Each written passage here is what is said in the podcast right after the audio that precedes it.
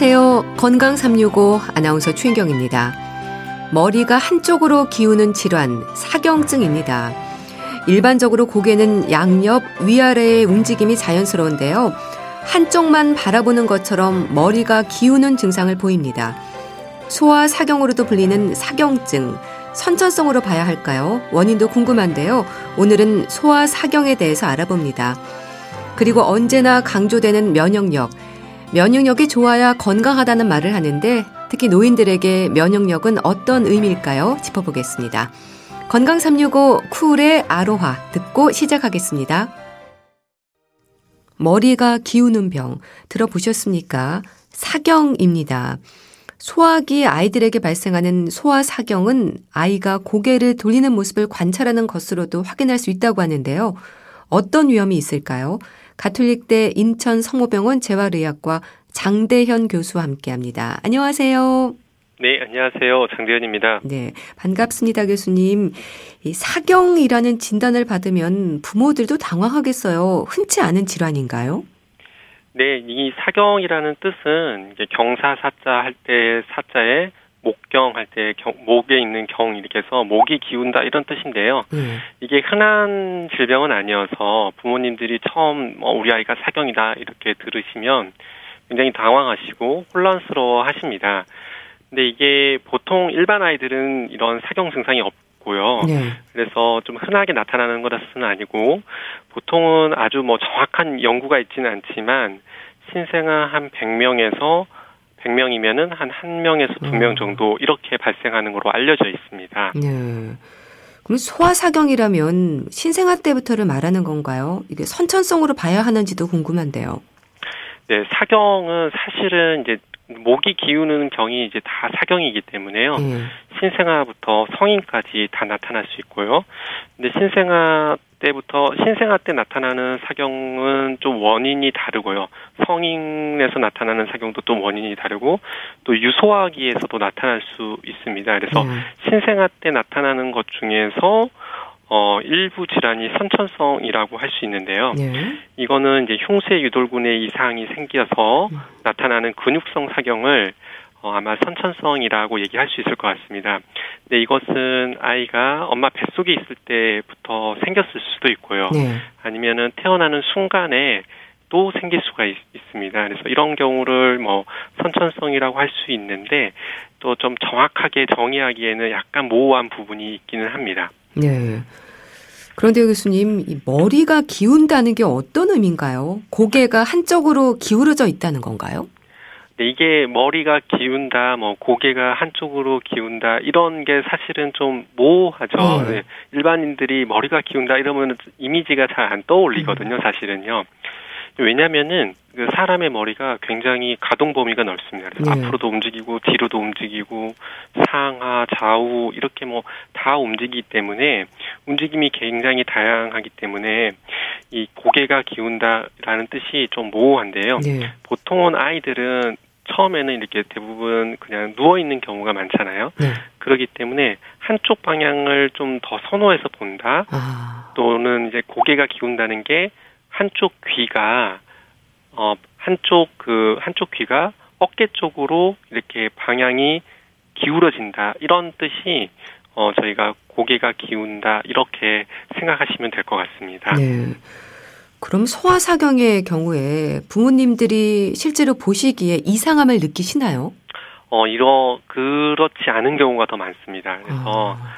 아이들은 사실은 이게 움직임이 좀 적고 그리고 부모님들은 그냥 보통 아이들의 고개를 유심히 보지는 않으시거든요. 예. 그렇기 때문에 한쪽으로 좀 보고 있는 것도 아이가 그러는가 보다 또 아이들을 처음 낳는 부모들이 많잖아요. 요즘에는요. 예. 그렇기 때문에 그냥 그게 자연스러운 거라고 생각을 하고 아. 실제로 그게 뭐 이상하다 자연스럽다를 인식하지 못하는 경우가 사실은 대부분인 것 같습니다. 그렇군요. 원인이 뭔가요, 그럼? 그래서 아까 전에도 말씀을 드렸지만 이게 소아 사경 하면은 이제 좀 너무 단순하게 이렇게 보여지는데요. 예. 원인이 사실은 굉장히 많습니다. 예. 저희가 의학 서적에 따르면은 뭐 한 20가지도 될 수 있는데요. 그 어떤 아, 부분들은 굉장히 흐, 드문 아주 희귀한 것도 있지만 예. 가장 흔한 거는 우리 근육성 사경입니다. 음. 그래서 근육에 문제가 있는 거가 이제 근육성 사경이라고 할 수 있고요. 네. 그 다음에 이제 두 번째로 흔한 게 자세성 사경, 그 다음에 세 번째로 흔한 게 이제 눈에 문제가 있어서 눈에 이제 어떤 뭐 사시나 이런 것들에 문제가 있어 생기는 어, 안성 사경, 네. 그 다음에 이제 뼈에 문제가 목뼈에 문제가 있거나 아니면 두개골에 조금 문제가 있는 이런 뼈에 의한 사경. 그 다음에도 이제 뭐 신경학적인 문제에서 생기는 거, 또 심지어는 드물게는 뇌종양 때문에 어, 생기는 사경도 있습니다. 네. 종류가 참 많네요. 음. 어, 근육성 사경이 가장 많은 부분을 차지한다고 하셨는데요. 일단 교수님, 이 근육성 사경이라는 게 구체적으로 뭘 말하는지 궁금합니다. 네, 이제 근육성 사경 이렇게 말씀을 드려도 보통은 어머님이나 아버님들이 네. 잘, 아, 무슨 말씀이지? 뭐 이렇게 잘 음. 이해를 못 하십니다. 그래서 사실은 이제 저 같은 경우는 외래에서 이렇게 그림을 보면서 조금 설명을 드리면 그제서 이렇게 이해가 되시고 아, 또뭐 검사한 사진을 좀 보여드리면서 설명을 하긴 하는데요. 예. 근육성 사경이라고 하는 거는, 어, 일단 1차적으로는 저희 목에는 이제 흉쇄 유돌근이라는 긴 근육이 있습니다. 이 흉쇄 유돌근에 어떠한 문제가 생겼어도 그 근육이 짧아져서 그 근육이 이제 수축되고 짧아져서 한쪽으로 기울어지고 반대쪽으로 돌아가는 그런 증상이 나타나는 것을 근육성 사경이라고 합니다. 예. 그럼 예를 들어서 오른쪽 흉쇄 유돌근이 두꺼워지면 머리가 오른쪽으로 기울면서 오른쪽으로는 머리를 잘 돌리지 못하는 건가요? 네, 아주 정확하게 짧게 설명드렸는데 그렇게 정확하게 파악하신 분들이 드문데 예. 정확하게 말씀하셨습니다. 그래서 음. 한쪽 근육이 이 예를 들면 오른쪽 근육이 짧아져 있다 또는 손상되어 있다 뭐 어떤 문제가 있다 예. 그러면은 오른쪽 귀가 오른쪽 어깨 쪽으로 기울게 되고요. 아. 그다음에 턱은 반대쪽 왼쪽으로 가기 때문에 좀 문제가 있는 오른쪽으로는 고개를 돌리지 못하는 예. 그러한 증상이 발생하게 됩니다. 네. 또 다른 원인으로 뭐 자세성 사경, 안성 사경, 신경성 사경, 그리고 뇌종양으로 인한 사경까지 쭉 얘기해 주셨는데 저도 듣기도 처음입니다. 하나하나 설명을 좀 해 주시죠. 네. 어, 이제, 그, 제가 이제 대표적인 거 한 네다섯 가지 말씀을 드렸는데, 네. 이제 자세성 사경은 사실은 이거는 이제 정확한 원인을 잘 모릅니다. 그런데 일단 그 근육성 사경과 거의 같은 증상을 가졌는데, 음. 우리가 근육에는 정확한 그런 검사를 했을 때 이상 소견이 없는 경우, 그리고 이제 다른 뭐 눈이나 뼈에 문제가 없는 경우, 인를 이제 자세성 사경이라고 하는데, 예. 이제 원인은 아마 이 고개를 그 가, 고개가 사람이 이제 고개가 반듯하잖아요. 네. 이제 고개를 반듯하게 유지하기 위해서는 이제 근육과 신경이 이제 조화롭게 잘 유지가 돼야 되는데 그거를 어떤 문제 때문에 또는 이제 발달이 좀 완성되지 못해서 이거를 정확하게 유지 못하는 그런 기능적인 문제가 있는 경우를 저희가 자세성 사경이라고 하고요. 네. 안성 사경이라고 하는 것도 사실은 그 안에서도 이제 굉장히 원인이 다양합니다. 그래서 이제 아주 가장 대표적인 거는 이제 사시, 특히 상사시라고 음. 어, 눈이 한쪽 그 한쪽 눈이 위쪽으로 올라가게 되는 예. 그런 상사시를 음. 보일 경우에는 이렇게 하- 고개가 한쪽으로 기우는데요. 근데 요게 처음에는 잘 안 나타나거든요, 아이들이요. 네. 그래서 잘 모르다가 한 6개월 전후부터 나타나기 때문에 부모님들이 좀 헷갈리기도 하고 처음에는 이게 또 진단하기 어렵습니다. 네. 상사시에 의한 안성사경은 아이들이 협조가 잘 안 되잖아요. 그렇죠. 리고 저 양안시라 그래서 두 눈을 이렇게 정확하게 초점을 맞추는 그런 시기가 좀 발달 단계에 따라서 나타나기 때문에 네. 처음에는 이게 근육성 사경인지 안성 사경인지 구별하기 굉장히 어렵고 뭐 저희들끼리 얘기하기로는 가장 늦게 보는 의사가 명의가 될 수 있는 상황이 되기도 합니다. 아, 그 정도군요. 네. 그래서 그런 안성 사경이 있고 그다음에 이제 뼈에 의한 사경은 경추가 이제 목뼈가 일곱 개가 있는데 네. 그 목뼈 일곱 개가 머리뼈하고 연결이 되어 있죠. 연결이 되어 있는데 어떤 문제에 의해서건 어, 이 목뼈가 문, 그, 붙어 있는 경우가 있습니다. 붙어 있거나 아니면은, 어, 좀 구조가 기형으로 변화되어 있는 경우에 네. 이렇게 한쪽으로 고개가 기우게 되는 증상이 나타나는데요. 이것도 근육성 사경하고 증상이 똑같습니다. 아. 똑같기 때문에 구별이 좀 어렵고 예. 조금 시간이 지나서 진단되는 경우가 많습니다. 음. 그 다음에 이제 뇌종양에 의한 사경인데요. 이것도 굉장히 드문데 사실은 이제 저희가 진료 현장에서는 심심치 않게 만나게 되는 경우가 있습니다. 예. 그래서 뇌종양이 이 목 과 머리 사이에 이렇게 오게 되는 경우에는 아무 증상이 없고 딱 사경이라는 증상만 나타날 수 있습니다. 예. 그래서 아이가 그냥 건강하기 때문에 부모님들은 별거 아니라고 음. 생각하시고 조금 뭐 괜찮겠지 이렇게 생각하시는 경우가 있는데요. 네. 이게 보통은 이 뇌종양에 의한 사경은 신생아 때는 괜찮거든요. 100일이나 뭐 이럴 때는 괜찮다가 네. 좀 지나서 고개가 기우는 경우에는 음. 반드시 이렇게 뇌종양에 의한 사경이 조금 어 예상이 할, 어, 좀 의심될 수 있기 때문에 네. 검사를 좀 해봐야 됩니다. 네. 근데 머리가 한쪽으로 그렇게 기울어진 상태가 이어진다면요. 아이도 힘들지 않을까요? 또 다른 증상도 있나요?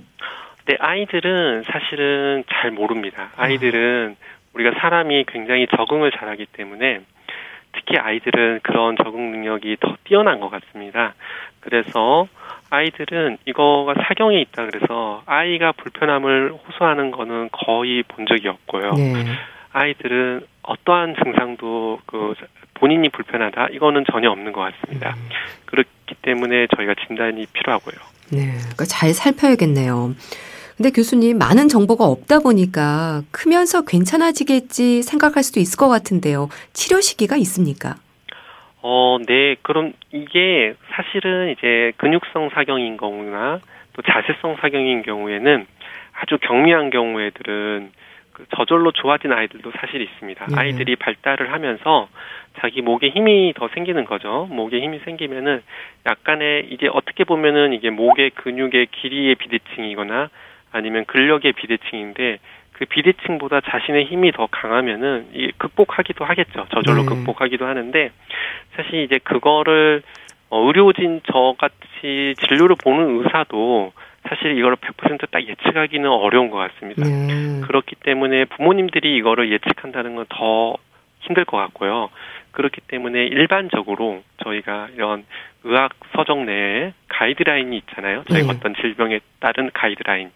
그 가이드라인에는 3개월 이내로 치료를 시작하는 아. 거를 가장 좋다 이렇게 얘기를 하고 있습니다. 네. 그럼 증상이 비교적 가벼울 때는 저절로 좋아지기도 한다고 하셨는데 제때 치료하지 않으면 어떤 위험이 있는 건가요? 어 이제 사경이 가장 이제 좀 안 좋은 경우는 예. 이게 치료하지 않을 경우에는 2차적인 근골격계의 변형이 일어나기 때문입니다. 음. 2차적인 근골격계의 변형이라고 하는 거는 일단은 목과 얼굴이 이제 같이 이어져 있기 때문에요.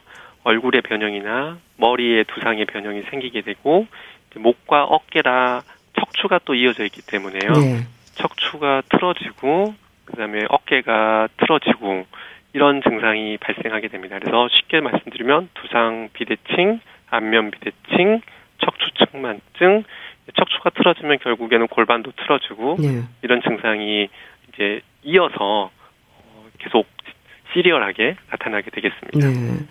그렇게 비대칭이나 척추 측만증으로도 이어질 정도면 심한 상태가 아닐까 싶은데요.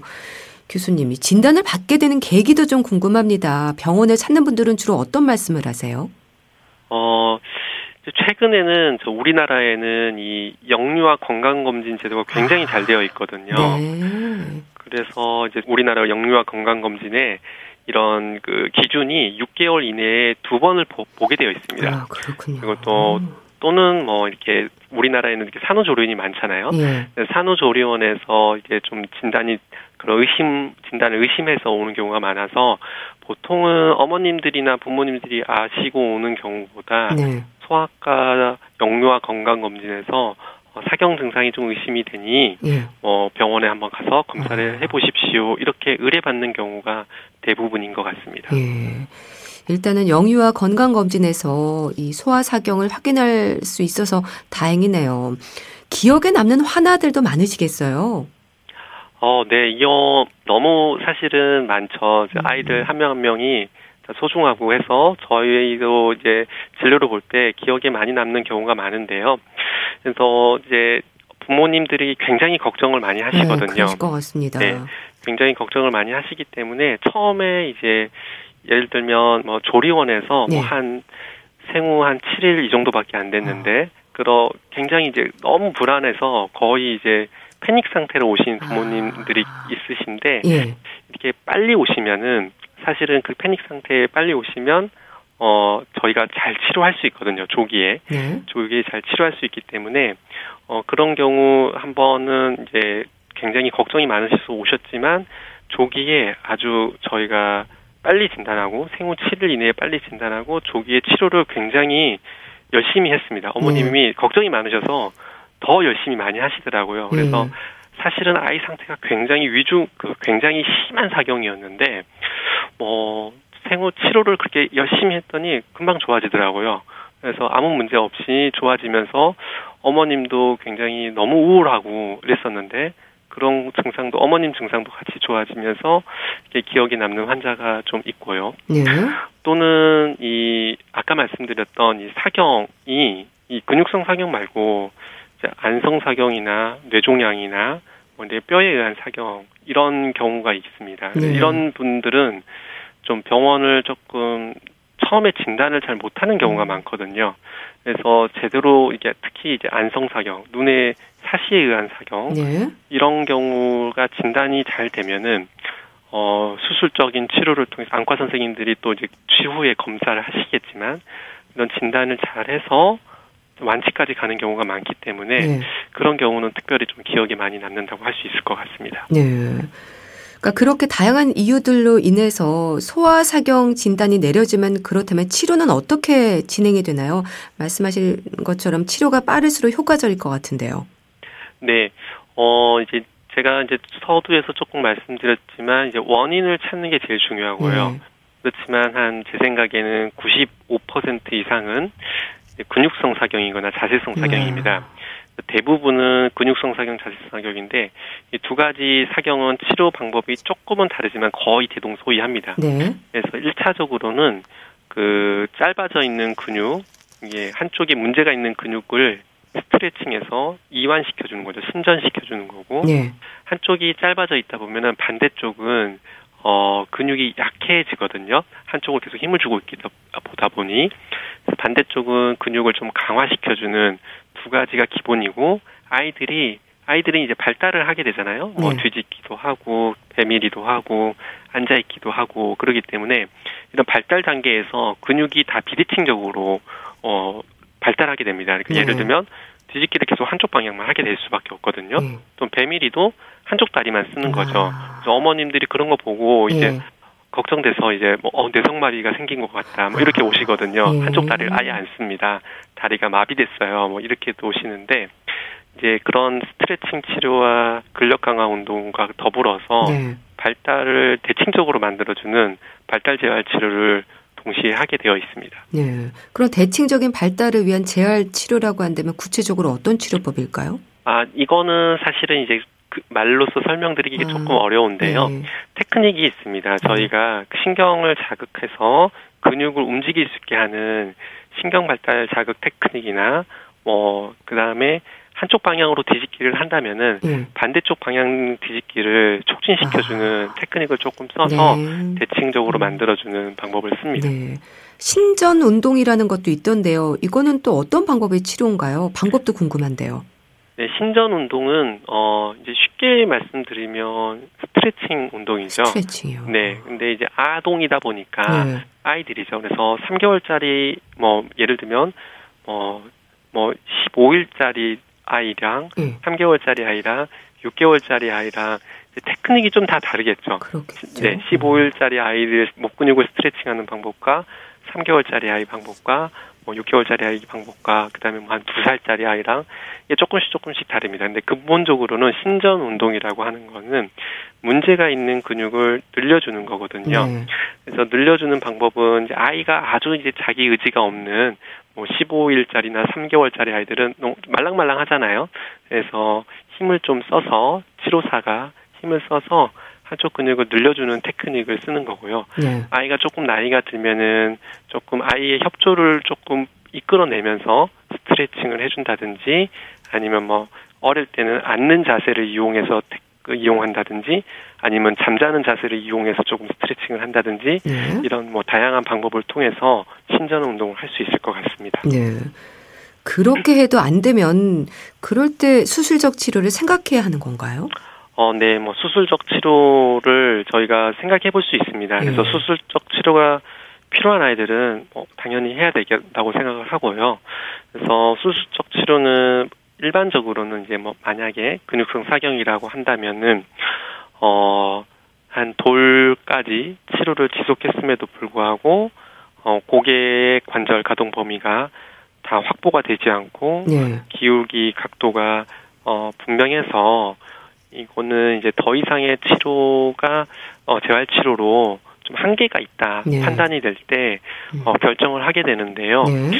아주 뭐 딱 컷오프의 이런 가이드라인이 있지는 않지만 네. 경험과 아이가 아이의 그런 향후의 방향이 어떻게 될지 예측하는 것과 이런 거를 좀 종합적으로 생각해 볼 수 있을 것 네. 같습니다. 수술 치료 후에도 재활 치료는 계속 받아야 하는 건가요?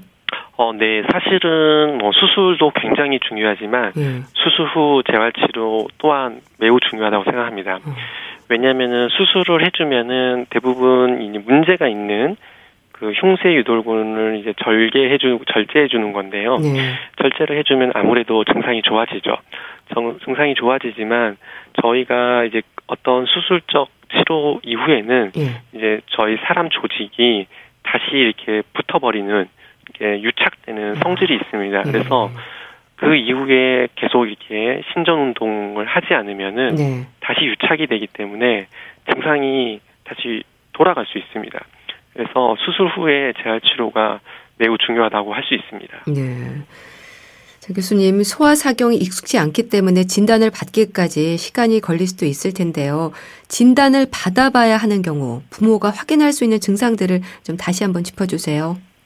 아, 네. 그 어머님들이나 아버님들이, 부모님들이 어, 보실 때 아이가 한쪽 방향을 선호한다. 예. 그러니까 뭐 오른쪽으로 고개를 돌리는 걸 선호한다. 또 어떤 부모님들은 이게 젖먹 우리가 우유 젖을 먹이거나 우유를 먹이잖아요. 근데 한쪽 방향으로만 먹으려고 하는 거죠 아이가요. 아. 근데 이쪽 방향 그래서 아 우리 아이는 이쪽으로만 좋아해요 이렇게 네. 생각을 하시거든요. 그런 경우 그러니까 그 그게 사실은 사경의 한 증상일 수 있습니다. 그래서 아이가 고개를 한쪽 방향을 본다 또는 아까 말씀드린 대로 아이의 고개가 한쪽 귀가 한쪽 어깨 쪽으로 이렇게 기운다. 또는 한쪽 목에 어, 좀 두께가 다르다. 네. 이렇게 뭐, 어머님들이 이제 몽울이 만져진다 이렇게 하고도 오시거든요. 네. 그런 경우에는 어, 사경의 가능성이 있습니다. 또는 이제 두상이 요즘에는 이제 머리 모양을 어머님들이 잘 보시거든요. 네. 그래서 두상이 한쪽이 비대칭적이다. 이런 경우도 사경이 의심될 수 있기 때문에 병원에 방문을 하셔야 될 것 같습니다. 네. 어, 수술적 치료도 있고요. 또 치료법이 있으니까 크게 걱정 안 하셔도 되겠죠? 어, 네, 그럼요. 이제 사경은 이제 저희가 이제 소아사경, 신생아사경에 한해서 말씀을 드리는 건데요. 예. 소아사경은 제 개인적인 생각에는 수술 이제 빨리만 오신다면 3개월 이내 또는 6개월 이내에 오신다면은 뭐 한 95% 음. 이상 재활 치료로 충분히 완치가 가능할 거라고 생각을 합니다. 생후 3개월 이내, 6개월 이내요? 네, 예. 3개월 이내가 가장 좋다고 할수 음. 있습니다. 음, 알겠습니다. 자, 오늘은 머리가 한쪽으로 기우는 질환, 특히 소아기 아이들에게 발생하는 소아사경에 대해서 말씀드렸는데요. 가톨릭대 인천 성모병원 재활의학과 장대현 교수와 함께 했습니다. 말씀 잘 들었습니다. 감사합니다. 네, 감사합니다.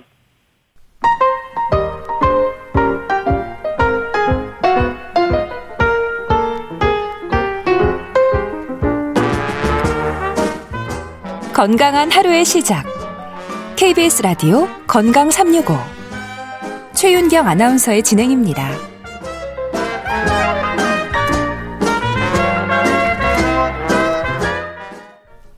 KBS 라디오 건강 365 함께 하고 계십니다. 면역력이 좋아야 건강하다는 말을 합니다. 글쎄요. 면역이 중요한 이유가 뭘까요? 분당 재생병원 영양내과 백현욱 교수와 함께 합니다. 교수님 안녕하세요. 네, 안녕하십니까. 네. 교수님, 면역력이 좋아야 건강하다는 말을 합니다.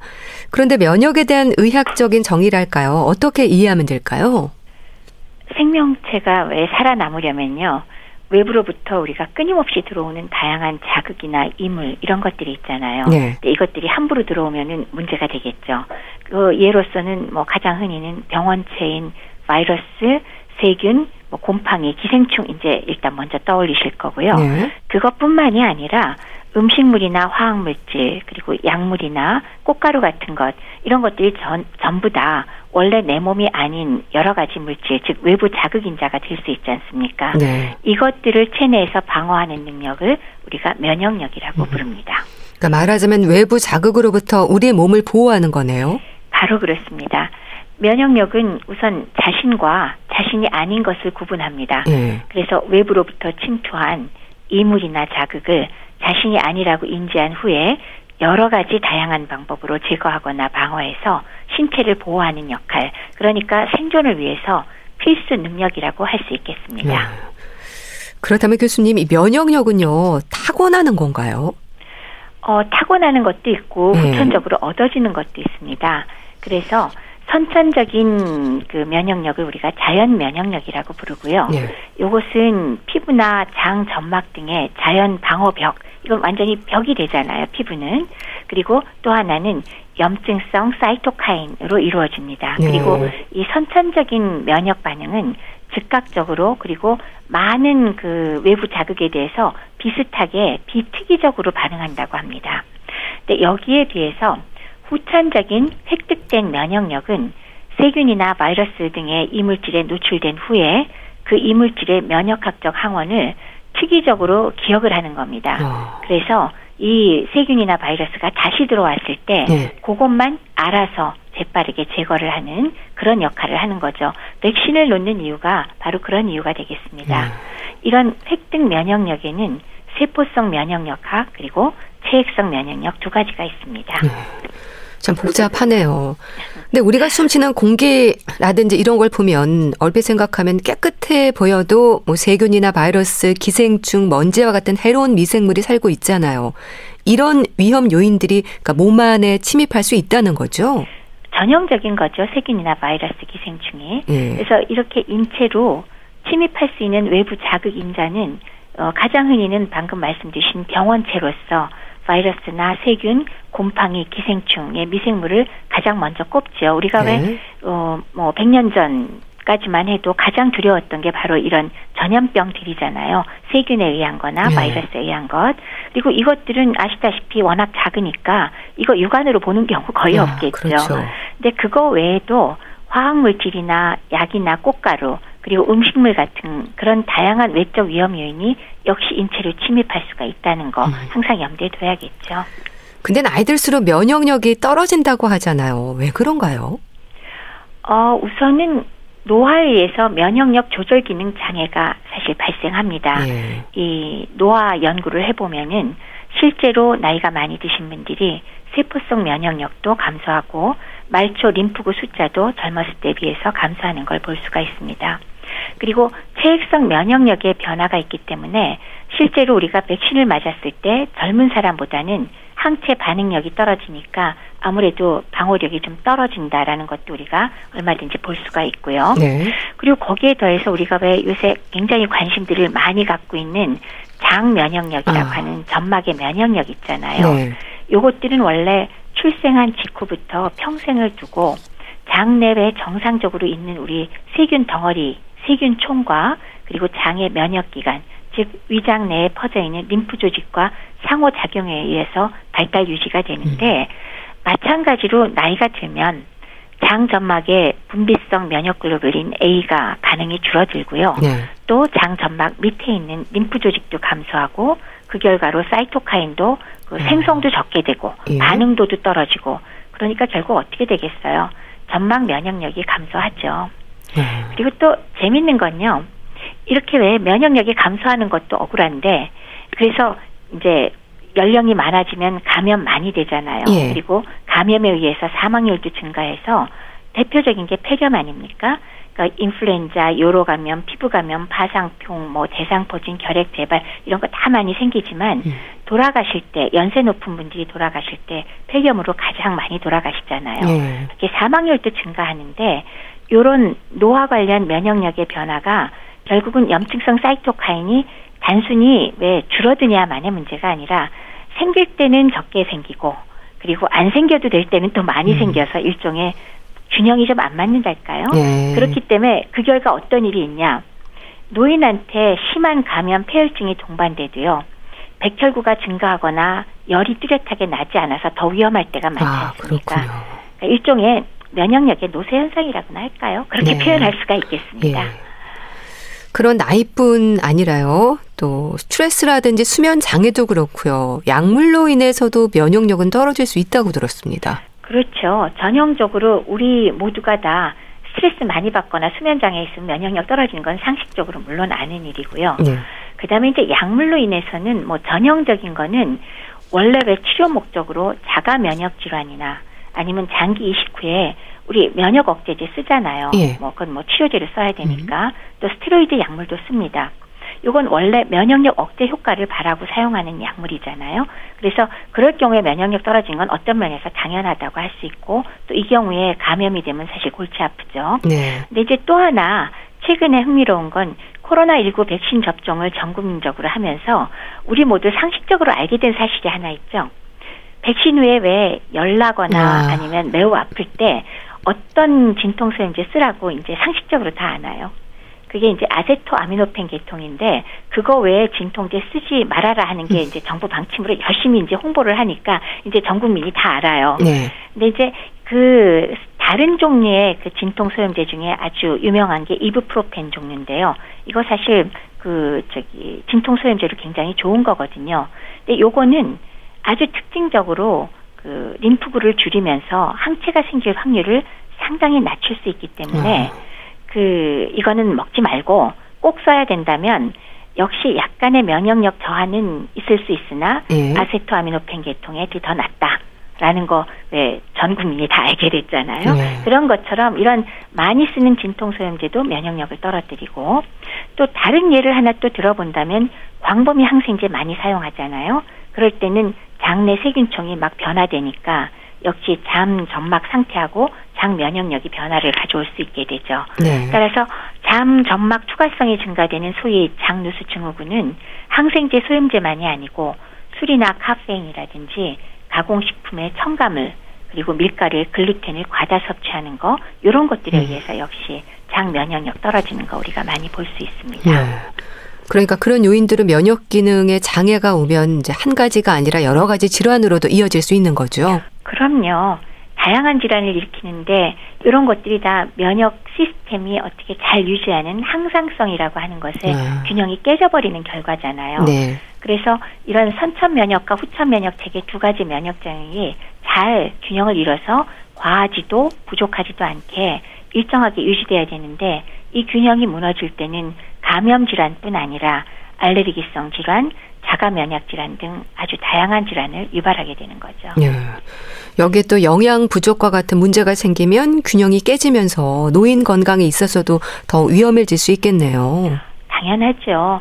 노인한테 사실 영양 불량은 굉장히 흔하잖아요. 예. 근데 뭐, 뭐 상식적으로도 면역력은 더 떨어질 텐데 뭐 무기질이나 비타민 같은 것들이 부족하면 그리고 또 장기간 금식을 해버리면 장관의 정상적인 세균 분포가 변화가 돼서 면역 기관의 균형이 깨져버립니다. 네.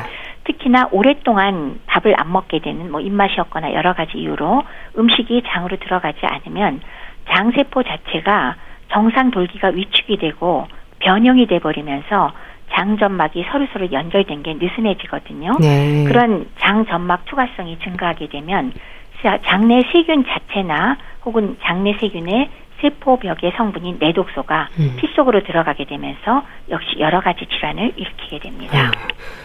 근데 교수님, 이 말씀 주신 내독소라는 거는 뭘 말하는 건가요? 그 내독소가 혈류로 들어가면 어떤 문제가 생기는지도 좀 궁금한데요. 그렇죠. 느닷없이 내 독소라 그러면 네. 그럼 내 몸속에서 만들어지는 독소인가 네. 싶기도 하고요. 그 내독소라는 거는 장내 정상적으로 우리 대장균 유명하잖아요. 장에 네. 있기 때문에 대장균이나 이름이 있는데 대장균과 같은 그람 음성균의 세포 벽 자체의 구성 성분입니다. 아. 근데 이제 장 속에는 균이 워낙 정상적으로 워낙 많이 있으니까 살아있는 균뿐만이 아니라 끊임없이 죽으면서 대변으로 배출이 될 거란 말이에요.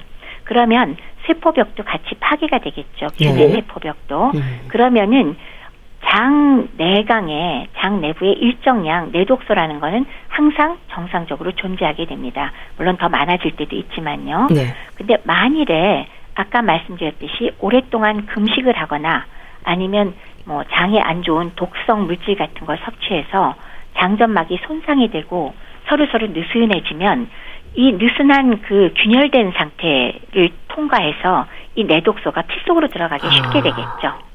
일단 너무 많이 들어가게 되면 당연히 몸에 각종 염증 반응을 일으키는 일종의 지폭제 같은 역할을 하게 돼요. 네. 그래서 이렇게 내독소가 많이 들어가서 생기는 염증 반응 중에는 놀랍게도 심혈관 질환도 포함되고요. 여러 가지 감염 질환은 당연하고요. 네. 위장관 질환도 상식적으로 당연하고 그 외에 호흡기 질환이라든지 암이라든지 그다음에 손상이나 화상 등에 의한 전신성 염증 반응 혹은 패혈증 그래서 그 결과로 여러 기관의 부전증, 쇼크 이런 것들을 유발하면서 사망에 이를 수도 있으니까 네. 상당히 중요한 포인트라고 음. 할수 있겠습니다. 네. 그럼 이런 장 점막 면역력을 좀 유지하기 위해서는 어떻게 하면 좋을까요?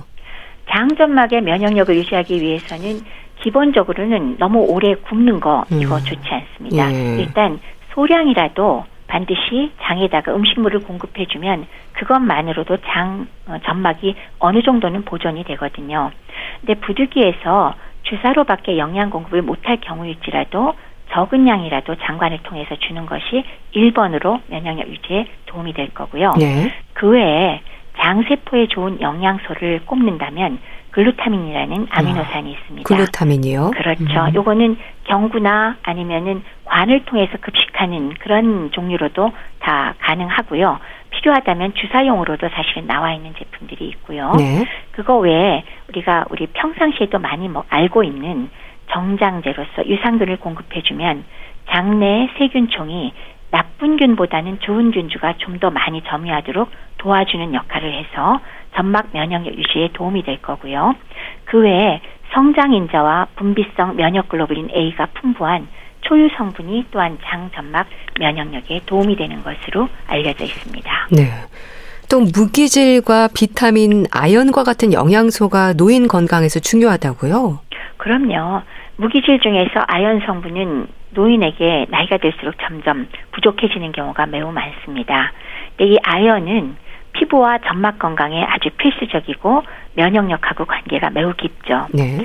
아연이 만약에 부족할 경우에는 면역력이 떨어지기 때문에 상처가 생겨도 아물질 않고요. 아. 그다음에 피부가 전반적으로 각질이 생기거나 염증이 심하게 나타나는 경우도 있고요. 그리고 입맛이 달라져요. 네. 미각 변화가 동반됩니다. 그래서 노인들의 경우에 식욕이 떨어지는 것 때문에 실제로 영양실조 걸리는 경우가 많은데 식욕을 떨어뜨리는 원인 중에 하나가 미각 변화 아. 그리고 그것의 원인이 아연 부족증이라고 할 수도 있습니다. 네. 따라서 노인 자체가 아연 부족증이 생기기 쉬운 고위험군이기도 하고 또 식욕 부진을 일으킬 수도 있기 때문에 영양 불량 악화 원인이 되어서 더 심해질 수가 있잖아요. 네. 따라서 이런 경우에 혈액 검사로 아연 부족증이 있는지 없는지 확인해서 필요하다면 충분한 보충을 음. 해주면 어, 훨씬 더 도움이 됩니다. 네. 쭉 말씀을 들었는데요. 그렇다면 교수님, 우리가 면역력을 키우려면 어떻게 해야 될까요? 우선 방금 계속 말씀드렸던 영양적인 측면을 고려하셔야 되고요. 예. 그거 외에도 운동, 적절한 운동과 그다음에 스트레스 많이 받으면 역시 좋지 않겠죠. 그리고 충분한 수면, 특히 24시간 기준으로 일주기 리듬을 지켜주는 거 필요하겠고요. 네. 장내 미생물을 음. 잘 유지하는 것이 면역력에 직접 관여한다고 알려져 있죠. 이런 요인들을 잘 조절하면 면역력을 증강시킬 수 있고요. 네. 그 중에서도 계속 강조하지만 적절한 영양 보충을 위해서는 건강한 식사법이 우선이 아, 되겠습니다. 네. 뭐겠어요? 그거는 건강한 식사의 기본은 균형 잡힌 영양을 어, 공급할 수 있는 식사 그리고 영양이 부족하거나 너무 지나치게 열량 섭취를 하더라도 네. 역시 비만 자체가 면역력을 저하시키니까 음. 균형 잡힌 어, 식사가 가장 중요하다는 말씀 또 한번 강조드려야겠습니다. 그러니까 영양 결핍이 큰 문제가 될 수 있는 거네요. 물론입니다. 영양 결핍 중에도 특히나 단백질이 부족한 아. 식사는 세균의 침입에 대해서 1차 장벽이 뭐라 그랬어요? 피부하고 점막이잖아요. 네. 이러한 장벽 기능이 우선 떨어지기 때문에 문제가 클 거고요. 그것만이 아니라 면역 기능을 가진 림프구 숫자도 감소시키게 되니까 세포 반응도 저하시키게 되죠. 근데 반면에 과도한 영양 섭취는 괜찮으냐? 그렇지 않죠. 과도하게 열량을 섭취하면 비만이 초래되고요. 네. 증가된 비만 세포는 T세포와 B세포라는 면역세포의 균형을 떨어뜨리고 산화 스트레스를 또 증가시켜서 면역 시스템을 망가뜨리게 됩니다. 네. 그리고 세 번째로는 미세 영양소 중에도 또 면역력과 관련이 높다고 알려져 있는 것들이 많이 있지 않습니까? 비타민 A, D, 비타민 E, 비타민 C, 그다음에 B6라든지 B12, 그 외에 셀레늄이나 아연 같은 것들은 음. 항산화 물질로도 알려져 있지만 네. 면역력 증강에 도움이 된다고 하죠.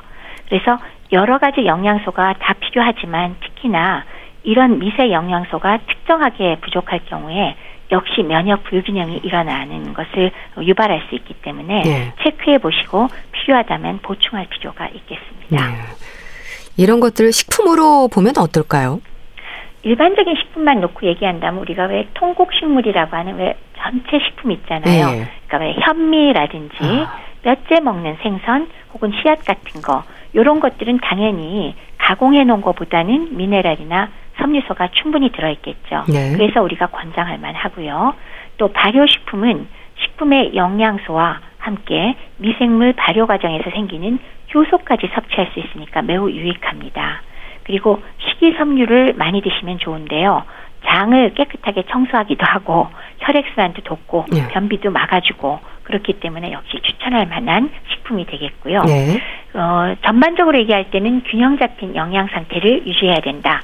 그러기 위해서는 우리가 지나친 양의 동물성 단백질과 지나치게 기름진 음식 그리고 지나치게 짜게 염장된 육류 섭취는 줄이는 것이 더 좋겠고 네. 매일 신선한 채소 충분히 드시고요.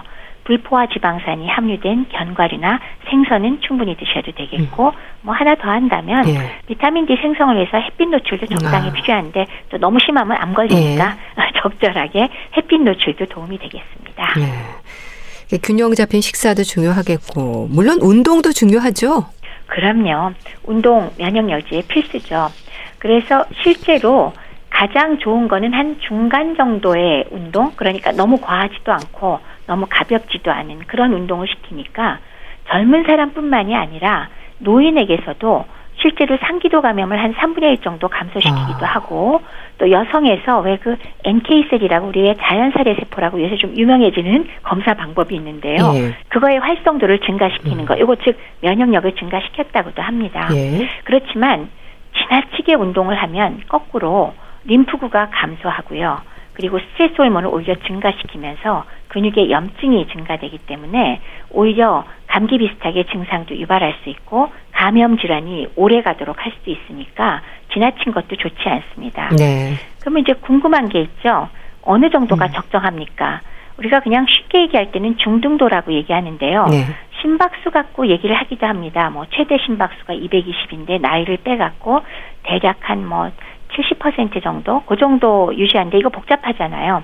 그래서 우리는 보통 약간 땀나고 조금 숨가쁘고 힘든 정도 어 대화는 할 수 있지만 노래는 안 되는 정도의 어. 그런 정도의 운동을 일주일에 몇 번 뭐 다 아시죠? 한 다섯 번 정도 할 수 있으면 하시고 네. 그리고 적절한 시간은 보통 한 30분에서 한 50분 정도까지 이 정도를 우리가 권해드리고 있습니다. 네. 자, 교수님, 혹시 이런 증상이 있다면 면역력이 떨어진 상태가 아닌지 검사를 받아볼 필요가 있다. 짚어주신다면 어떤 말씀을 해주실까요? 그렇죠. 주변에 이거 면역력 문제가 아닌가 하는 그런 증상들 말씀이시죠.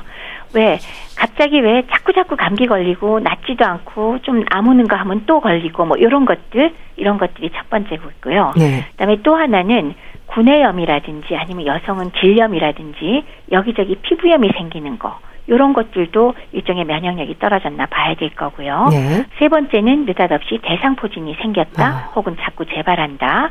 그다음에 또 하나는 뭐 음식을 먹으면 전과 다르게 자꾸 배가 아프거나 설사가 잦은 경우도 장면역이 떨어진 걸로 생각할 수가 있겠고요.